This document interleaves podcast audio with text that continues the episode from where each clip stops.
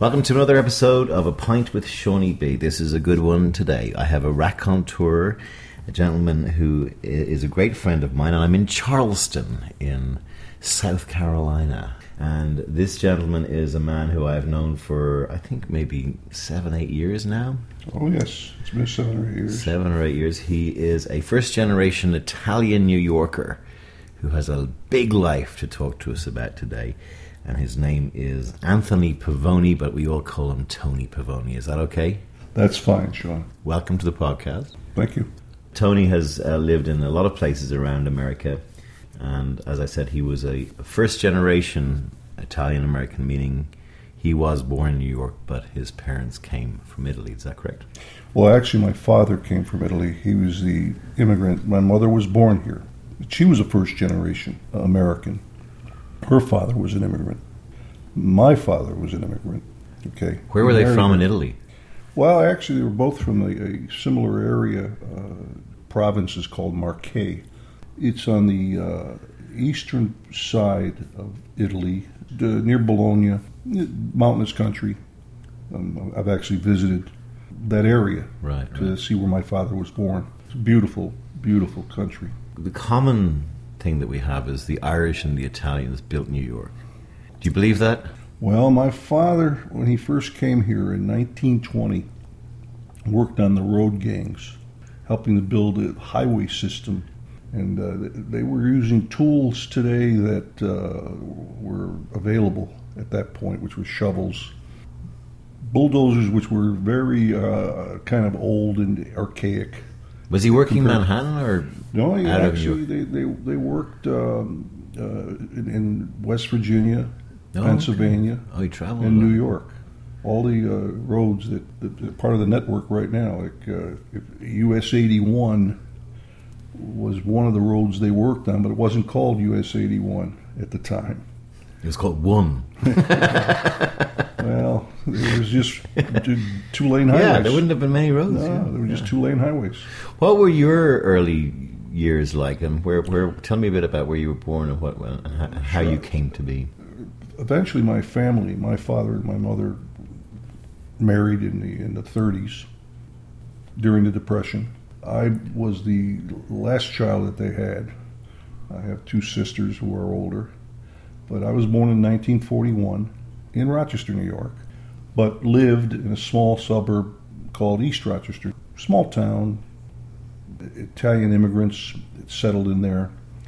Spaghetti on Wednesday, Yeah, yeah. spaghetti on Red Sunday. Homemade red wine. There wasn't any liquor stores around to provide you wine. So where'd they get the grapes from? Oh, they they'd buy them. Oh, they'd buy them by the crates, the grapes. And every every one of my uncles had his own little wine press in the basement. Is that right? Yeah, yeah. I suppose the Irish were there making poteen and shit like that for themselves. It was moonshine, probably. Moonshine, you yeah, yeah, yeah. Uh, it was a homemade Italian red. Very sports-minded town. Football, Okay. basketball, baseball, golf. It was a huge thing about the, the town because most of the kids, to make money, ended up being caddies. You know, private golf courses Yeah, yeah, around. Rochester. So, hey, as you grew up, you had to find a source of money, and your family was pushing you towards finding money because chip in. Yeah. Anthony. Did you become a Chip caddy? Oh, absolutely. It it was it was a fun time because you could play sports, you you could do things into the night. Yeah. You never had to lock safe. your door. Yeah. You were safe. And then on top of that, like I said to you, it was a close knit town. And in the town, uh, you know, if you were a big kid growing up, hey, you're going to play football. Were you a big kid? when I got to be a, a freshman and sophomore in high school, yeah, Yeah. I became you know good sized kid. I was almost six foot, Right. 180 pounds. What age are we now at this stage? 15, 16. Right, Okay. So when you were in school, they had an eye on you as a as a what a, a, a offensive lineman or a Sean, I'm going to be 75. Football back in the 50s, there was no free substitution. So uh, it was eleven guys against eleven guys with a few. that's subs. right. Yeah. And you, you took your best 11. I think it'd be better like that now. No. Well, that, that's those rules have changed. But back then, what you did was you learned the sport, And in football, you went both ways. Both ways meaning you played offense and defense. Yeah. All right. You wrecked. Pardon? You'd be so tired after the end of a game. Well, you, you were you're young. You got a lot of energy. You kept yourself in shape. So we're talking minutes. about leather helmets now at this stage, and just my uh, well. I, I missed Or the no leather helmets. No, no, no, no, no. I missed the leather helmet by about a year or two. okay. All right, I got the first suspension helmets, which were well, a little bit better than leather, but Yeah. uh, Sticking to the helmet thing while we're on it, what where, where is your head at? Uh, excuse the pun uh, on the whole. What's going on with American football here now? Because it is it is getting to a point where it's the, the, number of people who are very anti-American football, from a, a teenage young kid point of view, when it gets contact, all the way through to the NFL, where concussions and stuff are being let right. Where where do you fit with that? Because you're a lover of the sport. well, first of all, if you're going to play the sport, there is a risk. I- I'm not going to sit there and say, "Hey, it, it's a man's game, and that's the way it is." There's a risk. You, there's a risk for injury. Um, even when I played back in the '60s, a lot of guys had knee problems, ankle problems, some head problems, so concussions, etc. And, and uh, but but the game has gotten faster. The players are in some Fitter. cases massive, and the hitting is harder, only because they're bigger and they're faster. A lot of the rules that have come out weren't in effect 30, 40 years ago. The helmet to helmet hit, you could do that then. Oh yeah. Today, ruled against, which is good. Yeah. They're trying to bring the safety into the game, but you're still going to have problems with it. Uh, you, you, you, you've got to realize that, A, as a player, B, as a family who has a son who wants to play the game, they're going to have to sit there and say, hey, you want to play it, understand the risk, protect yourself as best as you can. Which Do you means believe- stay physically fit and, and avoid the, the big hits. Do you believe that it's a fair trade off? Because if you become a superstar in motor racing, you might die. In rugby, in any of these contact sports, you fair, they, they get paid a lot of money now. They do get paid a lot of money. That's why I say you've got to weigh the, the, the risk for the reward. I mean, you see a lot of older players today approaching the 70s. So they, they started their football career back in the 50s, 60s, Yeah, 70s. Some are crippled. banjacks. Yeah. Yeah. So And your football career, what, what was that like? What was it Well, like when you were like? high, I played in high school and I played in college. So yeah, I like the sport. I like the contact sport. I like the, the fundamentals of the game Hmm. tackling, blocking, catching a ball, running with it, whatever it might be. But, you know, it wasn't going to be a, a, a profession for me. It was a sport, and, Right. and that was it. Uh, and parallel to that, you were also because of what you talked about earlier with the caddying. You were also a golfer at this stage. Yeah. well, the caddying career uh, was interesting. I started caddying when I was nine years old. Wow. A little bit of a funny story there. Mm. If you don't mind, I'll share it with you. Of course. Uh, I, I was playing in a uh, what they called a, a biddy basketball team as a nine-year-old. Yeah. And It was out of a Catholic Youth Association program, and uh, one of my coaches liked me. Is you know, he, I, I showed a lot of desire on the floor, and I, I was I was a, you know that kid that was I, I want to play. Let me play. Yeah. Let me get, get me in there. Let me in there. Yeah. And, and, and uh, so, anyways, one day he said to me, he said, "Would you like Would you like to learn the game of golf?" Uh, we just finished the season. Basketball was over. Spring was coming. I says, "Well, I, that's good. Another sport." So he says, "Come, I'm going to take you out to a golf course with me, and you know I'll show you the game." So he takes me out there, and we get to the golf course, and he says, "Anthony, see this? Here's the bag. You carry the bag." He was cheating. and I'll show you how the game works. I'll show you how the game is played. Oh, and I said, okay, I'll carry the bag. he just needed. So I carried the bag, and he went out and he played a round of golf, and I followed him around with the bag on my shoulder. And we finished the round. He said, "Now you, you understand the game?" I said, well, "Yeah, I, I kind of do. Is, is it me carrying a bag? Is that what golf is all about?" Well, he says, "No, I was showing how I play. You're someday going to play like that." Oh, he said, well, "By the way, here's two dollars for carrying the bag." I say, hey, I like this. Yeah. It was the first time anybody had ever handed me two dollars in money. Yeah. I went home, and my father said, "You were you played uh, basketball today?" And I said, "No, Dad. I went out with my coach. He showed me how to play golf." He says, "Really? Yeah." And guess what? I took two dollars out of my pocket and said, "Look what he gave me." My father looked at me and said, "Hmm, you made two dollars for carrying a bag. You're going to do more of that, son." That's how I became a caddy. And when did you move from caddy to actual golf? And how did that Well, happen? We caddying. I started caddying. I eventually ended up at a private course. It, it, it, there's a lot of humor in this because you're a young kid. Yeah. My my father recognized, hey, there's money in this Yeah. sport. Put him to work. Put him to work. and by the way, my father made the effort to drive me to the course in the morning to be the first caddy on site. The course wouldn't even open until eight o'clock, but my father had to get to work at seven thirty, so he would take me up there at seven fifteen. Interesting that we're having this discussion on the day Oh, that we lost somebody great who was. You told me today. Uh, he was my second idol, yeah. Arnold Palmer. Arnold Palmer passed away yesterday, uh, and it, it seemed to be a little bit unexpected. Tell me, tell me why he was your second idol. Well, I was actually your saw, first? my first one was Ben Hogan. I know I'm old Right. enough to remember Ben Hogan. Right. You know, I was a 13 year old kid and watched professional golf up in Rochester at the U.S. Open, which he lost on the 72nd hole. To who? Uh, actually, he lost it to a dentist, oh, I've heard about this story. Dr. Cary Middlecoff. Total shock. Yeah. It's part of growing up. You know, you you, you you have Yeah. models in your life, Yeah. and you say, "Oh, all right," you know, and uh, But just just to fill a little gap, so you're caddy at nine. I just want to get clear on how you picked up the clubs then, because you started playing. Well, you know, every every week at the at the private course, they would say we're going to give you a caddies day. And no one played golf on Monday except we'll let the caddies go out and play. The sun was breaking. important as a caddy to know how to play. Absolutely, Right, the, the sun the good sun was com- the yeah. sun was coming up, and there you are on the first tee, Brilliant.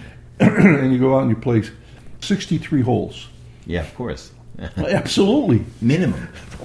no, as much as you can. oh God.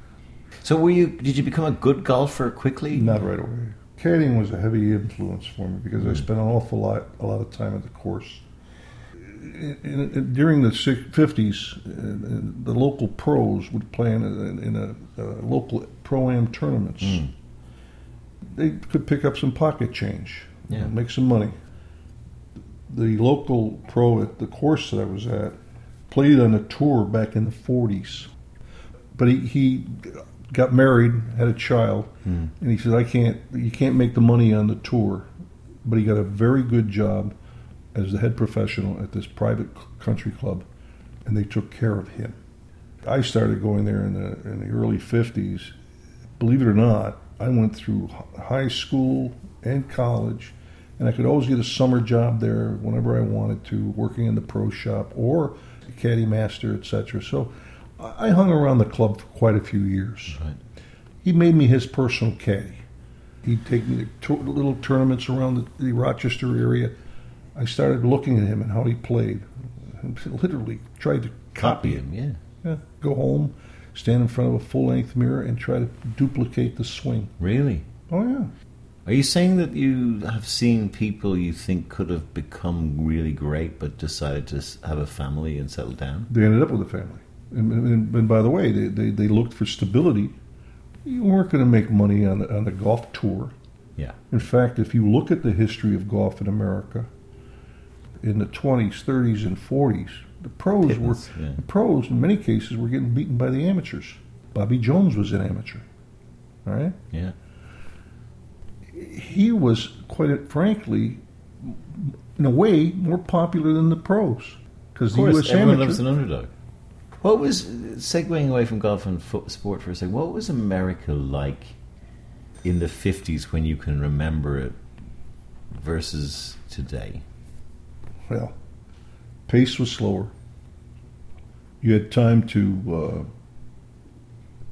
look at life and kind of educate yourself on the decision making process that might help you.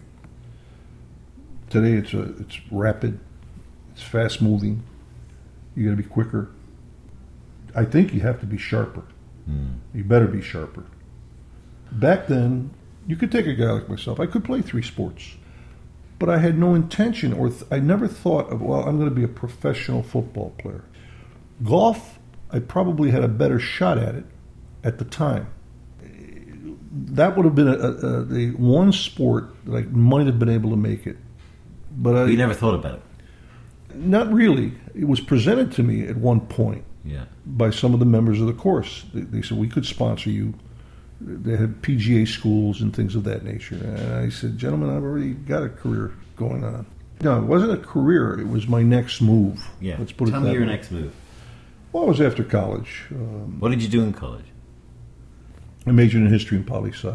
Qualification of that job is either I was going to become a teacher or I would have had to go into law school. I had no desire for either. I knew I did not want to become a teacher, and I knew I did not want to become a lawyer, which meant, hey, you either go in the business world, work at something, and I wasn't even keen on that. Right. So I, I, I, I took some um, physicals and exams, and I, I went to, to apply to the OCS program uh, in the Marine Corps. Okay. I held off from signing on because I wanted to spend my summer after graduating making sure I was making the right move. What was the appeal to be a Marine in the Marine Corps? Oh, I had a lot of uh, older cousins who had served in, in the military, not in the Marine Corps necessarily, but Yeah. in the military. They fought in World War II. These were older cousins of mine, Yeah. guys who were about maybe 15 years older than me.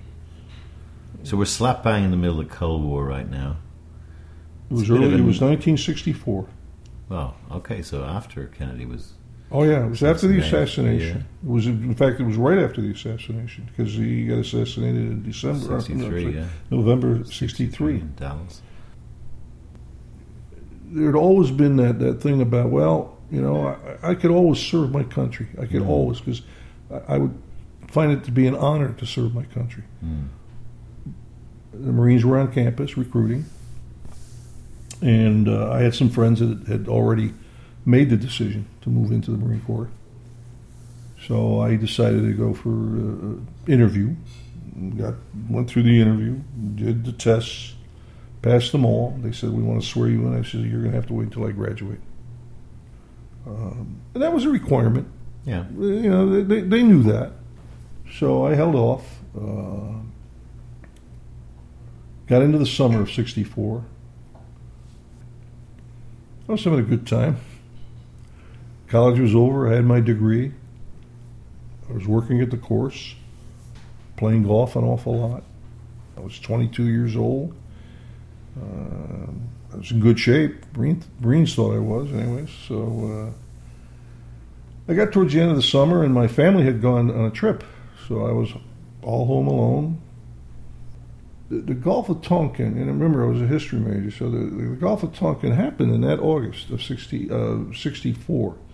But it was, you know, today it'd be all over the place. Yeah. But, you know, I said to you that the times were different. You Yeah. caught an article in the newspaper, and, and people said, Gulf of Tonkin? Where's that? And we had a something happen there? Oh, okay. Well, well, I'm going to the golf course tomorrow. Yeah. You know, and time went on. I had made a decision because I said my mother and father were coming home shortly. I want to put this behind me. I don't want them to be involved in the decision because I, I knew they, they would be pulling at me not to do it. I knew that.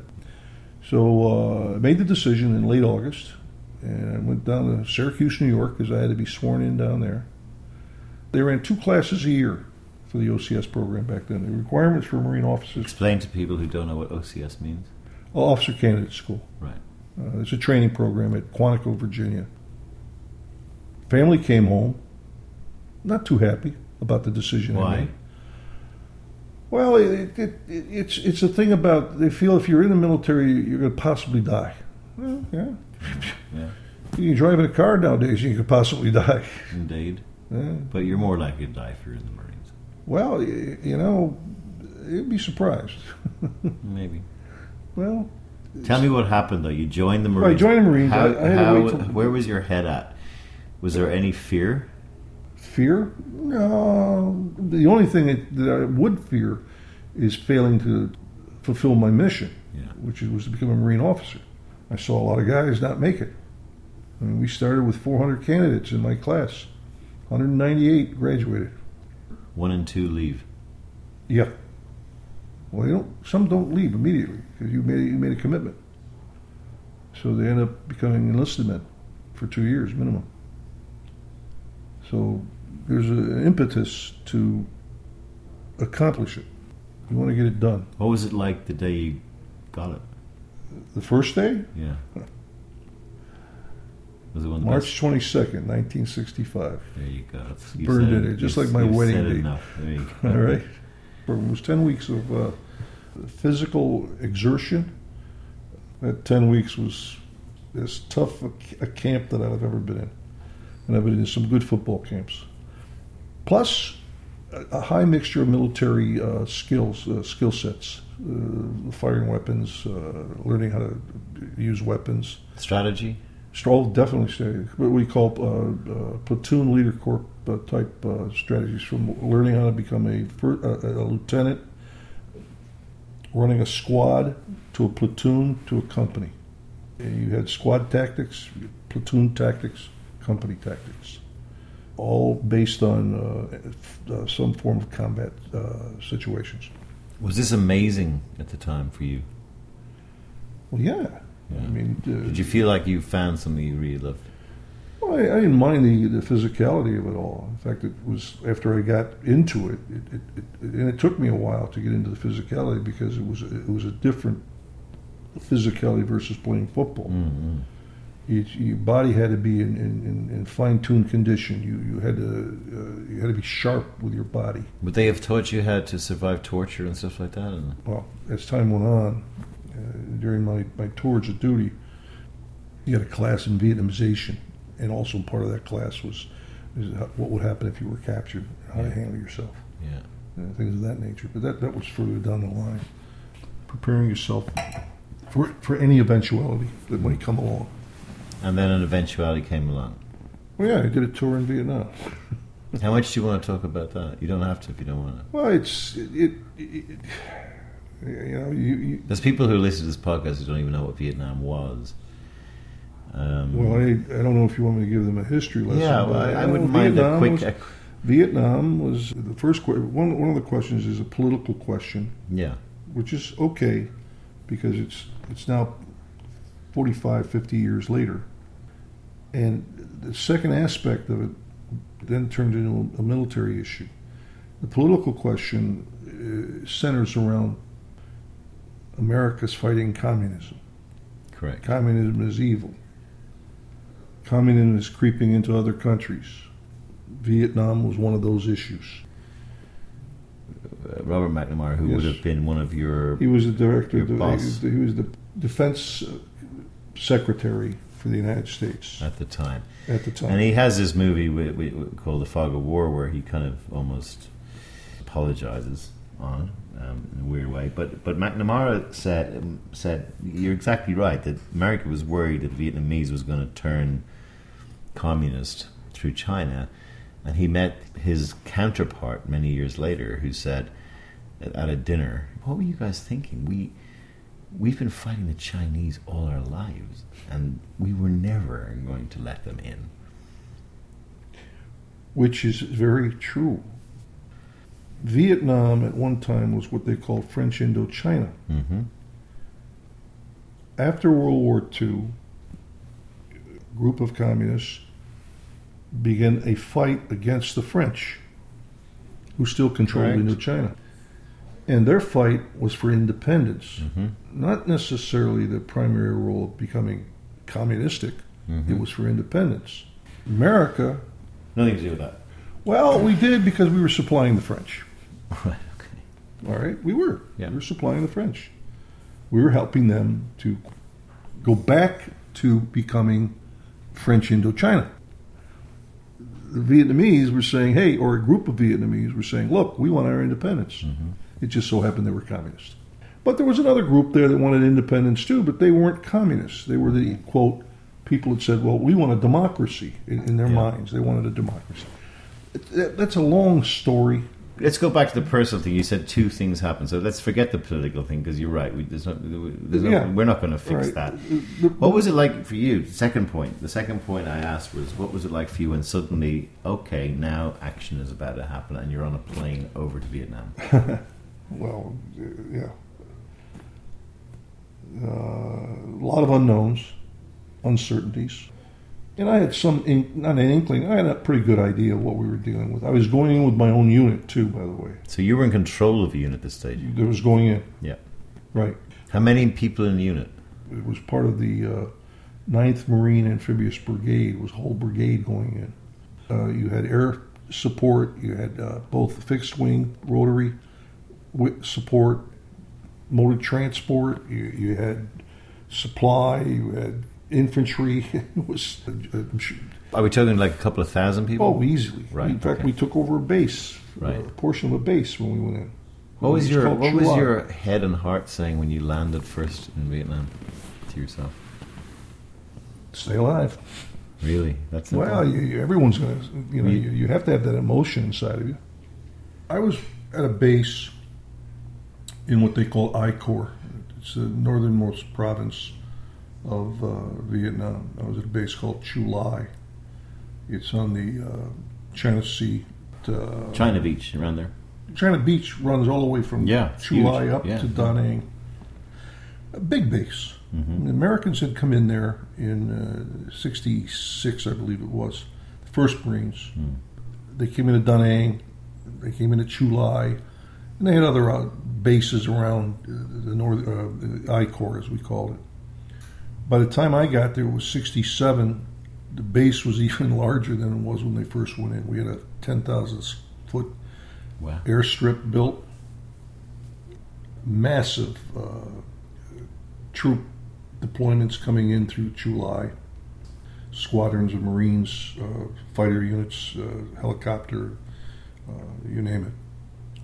Part of my responsibility was defense protection. It, it, it settled into a, a, day of, you know, the day and night, rocket attacks, mortars, etc. A lot of probing by the enemy.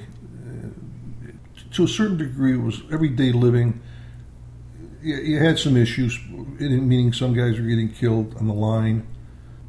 But it, it, it also was a day to day boredom, Yeah. waiting.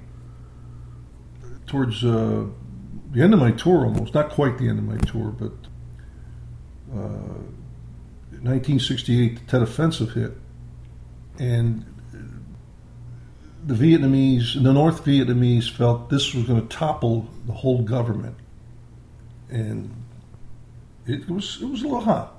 But uh, I'll say it to you in a nice way: we kicked the living daylights out of them. That was a turning point politically in America. What came back was, oh my God, we were supposed to be safe and it was, thing was being stabilized, Yep. but that's not the way it was presented when it came back to the United States. That's the that's where the politics and the military didn't I mean- mesh. One thing I'll say to you, Sean, I've put that behind me, even though I had some friends, good friends, I think I want to call them, who didn't make it home. Mm-hmm. It took me a while to to adjust to that process of why, what happened, why did it happen. But it's past me now. Let's just move on because we're again we're not gonna we, we don't need to go into it in huge No, detail. But you- you come home. Tell me what was like coming home. Well, first of all, it was a nice experience to leave. Yeah, I bet. Yeah, you know, I came back in uh, April of uh, 1968. I remember com- coming into LAX. It was four in the morning. I think it was April 1. Yeah. What stuck in my head was, Jesus, we're coming into LAX, but the plane is way, way out on the tarmac, not the main terminal. And buses were coming out to load the troops into the buses and take them out the back door. Because there was protesters. Well, you know, it, it, by the way, I'd, I'd been over overseas for over a year, So my the, the the only thing I saw were the Stars and Stripes newspaper. you know, Which would be a bit one sided. well, you get you know, the only good thing about it is I get the baseball scores in there. Well, indeed. but they were two days old. yeah. No internet, no mobile phones. no, no, no. It was a different world. But Do you think technology would have helped you? in the Like the, the technology we have today where everything's, yeah, in that war. People knowing what's going on, people being able to video what's going on. you, you, you have to deal with it now and then. And then the, the issue, Vietnam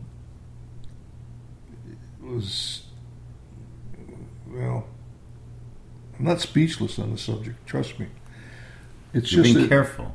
well, it, it's not even a question of careful. It's, it was it was something that, that maybe shouldn't have happened. It did happen. Yeah. If it was going to happen, which it did do, we should have either stayed with the commitment. If you really follow it carefully, it was the Congress hmm. that pulled the, the plug out hmm. on the South Vietnamese. One thing I should add to that, I trained with the South Vietnamese in my OCS program. They were sending their, their they were sending their officers, South Vietnamese Marine officers, to Quantico for training. Some of the nicest guys I've ever met in my life. Hmm. South Vietnamese Marines.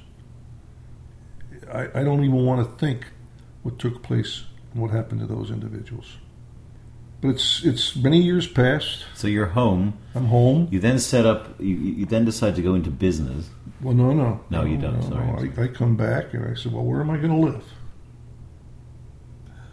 Where am I going to live? Obviously, I got to go back to Rochester to say hello to my family. Of course. Uh, but I, I mustered out of the Marines. Uh, I said they, they wanted me to stay in. And I said no, and my commitment is fulfilled. I said Yeah. that's not for me. I, I want to see what the rest of the world looks like. I know what I'm leaving, Yeah. and I'm not quite sure where I'm going, but I know the direction I'm going. Right. And I came home. Uh, my family wanted me to move back uh, to Rochester. I said, nah, I need some lights. Meaning what? Well, I just spent a year overseas. It was Of course, dark. Yeah. yeah. Well, it was dark at night, Yeah, man. yeah, yeah, brilliant. I, I need some lights. I want to see lights 24 hours a day. Was this Manhattan? That's Manhattan. Brilliant. And I did. I moved into the uh, West Village. There I was, probably the only Marine in the West Village at the time. I had a, uh, a railroad flat on Spring and Thompson, $175 a month rent. Wow. Right? Phew, you couldn't t- touch that with four figures right now, probably. Absolutely right. It's probably it's probably the same. was- by the way, it's it. now called Soho, right? Back then it was, Yeah, eh, yeah, yeah, it's the West Village. There was nothing down there. I mean, there was, uh, Were you starting from scratch? Well, I had some, you know, I had, I had You some money I- from yeah. well, yeah, I did. I had a nice, well, remember I was in Vietnam for, Yeah. you know, 12 months, whatever it was, and uh, all my pay was just being banked. Combat pay, which was $75 a month. nah, that's putting 175 a month in perspective, isn't it? So, what did you decide to do then? What was your head? Where was your head for the first couple of months, I said, I'm on R&R. I was just going to enjoy. New York. Yeah, but a lot of people came back. We know, with, which wasn't even a thing then, but with post-traumatic stress. And did you have any of those things happen to you? My sleeping wasn't so hot. Hmm. I remember visiting my mother's sister who was living on Long Island at the time. She says, uh, about three or four days after I'd been there, I was sleeping on a couch. She says, Anthony, you're a wreck. I says, what do you mean? She says, you jump almost every every minute. I says, Barb, and her name is Barbara. I says, Barbara, you know what? I probably am a wreck. Hmm. If you'd been to Vietnam and, and you know, you, you keep one eye open almost all the time, and you worry about the troops, you, you see things that you, you, you just kind of push out of your mind and move into the next minute, let that last minute go away. Eh, Yes, I am a wreck. How did you put your life back on a keel then? Well, I, like I said, I, I threw myself, came into New York, got myself an apartment, two or three weeks later, I said, "Well, let me let me go test the market for jobs, see what's going on." Mm-hmm. And I found a, an organization called Lenman Associates. I even remember the name. It was on 42nd Street and uh, Fifth Avenue. It's early June 1968. Yeah, the news is, is blaring out. Viet, you know, Vietnam is still hot. Martin Luther King was killed in April. Bobby Kennedy was killed in June. Politics was crazy. Seems like we're reliving that. We are a bit. I went up to Lehman Associates. I had a 10 a.m. appointment in the um, lobby of the building. Someone taps me on my shoulder. Turn around, it was an old fraternity brother of mine that I hadn't seen in four years. And he had a nickname, Feathers. And I says, Feathers, what are you doing here? So I got an appointment upstairs. I said, Who are you want to see? Lemon Associates. I says, For what? He says, I need a job. Where have you been? I, said, I was in the Navy. Oh my God. He was a SEAL. Vietnam. No matter what, you know there's saloons alive at 10 o'clock in the morning. Mostly Irish saloons. Of course. Thank So you. guess At least we we did, did? something for society. So we, we didn't make that appointment that morning. We headed out, caught up. Well, the next couple of weeks, that's all we did was head out. You became a businessman, though. Tell Well, me how job. Got- quickly you became a businessman. Well, I, I got a job through Lemon Associates. I went to work for American Express. But it was my first job Yeah. in the business world. yeah.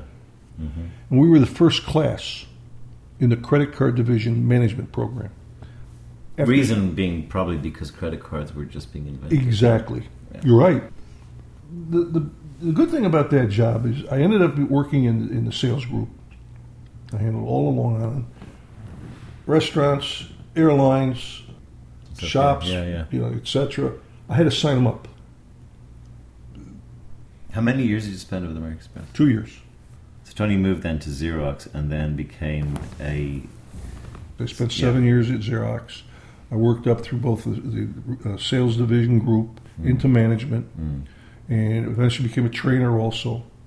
And from that point on, I, I made a decision that there, there are maybe greener pastures on the other side of the fence. I went to a competitor, uh, worked three years as a national manager at this competitor, grew their business from zero to 50 million. Decided, hey, if I can do that, You I can run my own thing. business. And eventually I hooked up with uh two other gentlemen, and we went into business in the early 80s in the New York market, selling office products. And that business lasted for. Well, I sold it actually um, in the late 80s, early 90s. Late 80s, I bought out my partners and uh, made a couple of acquisitions in the 90s. Well, it was good. It was good. We, we, we got our sales up to 35 million. But 1996, I had a heart attack at the age of 54. Why? Why? Seanie, it's a great question. You know what I did though? That night of my heart attack, as I was laying in that hospital, and it was dark in the hospital Yeah. because it was January, when those lights are flashing all over the place because I'm wired up, I said the same thing. How did I get here? How did I get here? And I said to myself, guess what? It's time to move on to something else in life because life is too precious to waste my time selling copiers. I made a decision. At that point, I will sell the company as quick or as possible, as fast as I could. You were married at this stage with Oh, I was children. married. I had two children. Both of them were in college at the time. Yeah. How quickly did you sell the company then? I had a, a, a young executive in the company who worked with me. He was also a neighbor of mine. He was a great guy. And uh, he pulled together some investors over time and was able to, to pull off the purchase. Uh, he bought it in 2001. I kept a piece of the company, which was down here in Charleston. But then again, I sold that by 2003 when I finally got down here. What do you say to the a the young Tony Pavoni and b anyone who might be a young Tony Pavoni out there today? Are you proud of what you did? I'm very proud. You know, Sean, I'm looking at a photo. Uh, it's it's a, uh, a photograph of my father's picture on the wall over here. He was uh, he was probably around 19 or 20 at the time. And when I was growing up, you know, that small town, I remember he was a road worker, but he always had a focus on doing something more than just being a road worker. He became a manager and when I say a manager, he was actually called the boss of a, a uh, shipping gang in a panel factory, which was one of the largest panel factories in the country back in the 50s. His people and him Mhm. were responsible for packing those pianos and putting them on trucks, trains, etc., and shipping them throughout the United States. He didn't have a computer then, Mm-hmm. but he had a big log book. He'd bring it home with him. And in his handwriting, you could see what he was shipping and where he was shipping it. Remember, this is a guy that only got through fourth grade. If I could say anything to the, the young kids today, you probably can get a lesson from a person like him who said, Look, I'm going to have a focus, but it's going to be in front of me, and I'm going to drive to it. The focus has always been there for that man. And quite honestly, the focus has always been there for me. Mm. Drive towards it. Have I made mistakes? Heck yeah. I've learned from them. I try not to make them again, or the same ones again. Drive towards your focus, or better than that is don't don't don't run away from something. Run towards something. That's a great way to end the podcast. That was a great journey you brought me on. Anthony Pavoni, thank you very much for, You're welcome, Sean. for uh, allowing me into your house. Tony is one of the greatest, not only raconteurs you heard, but he's a very generous guy. He's a guy who uh, he's one of the greatest guys to go on a pint with. So if you're ever in Charleston, you know who to look at. Tony, look after yourself and thank you so much. You're welcome. Thanks, Sean.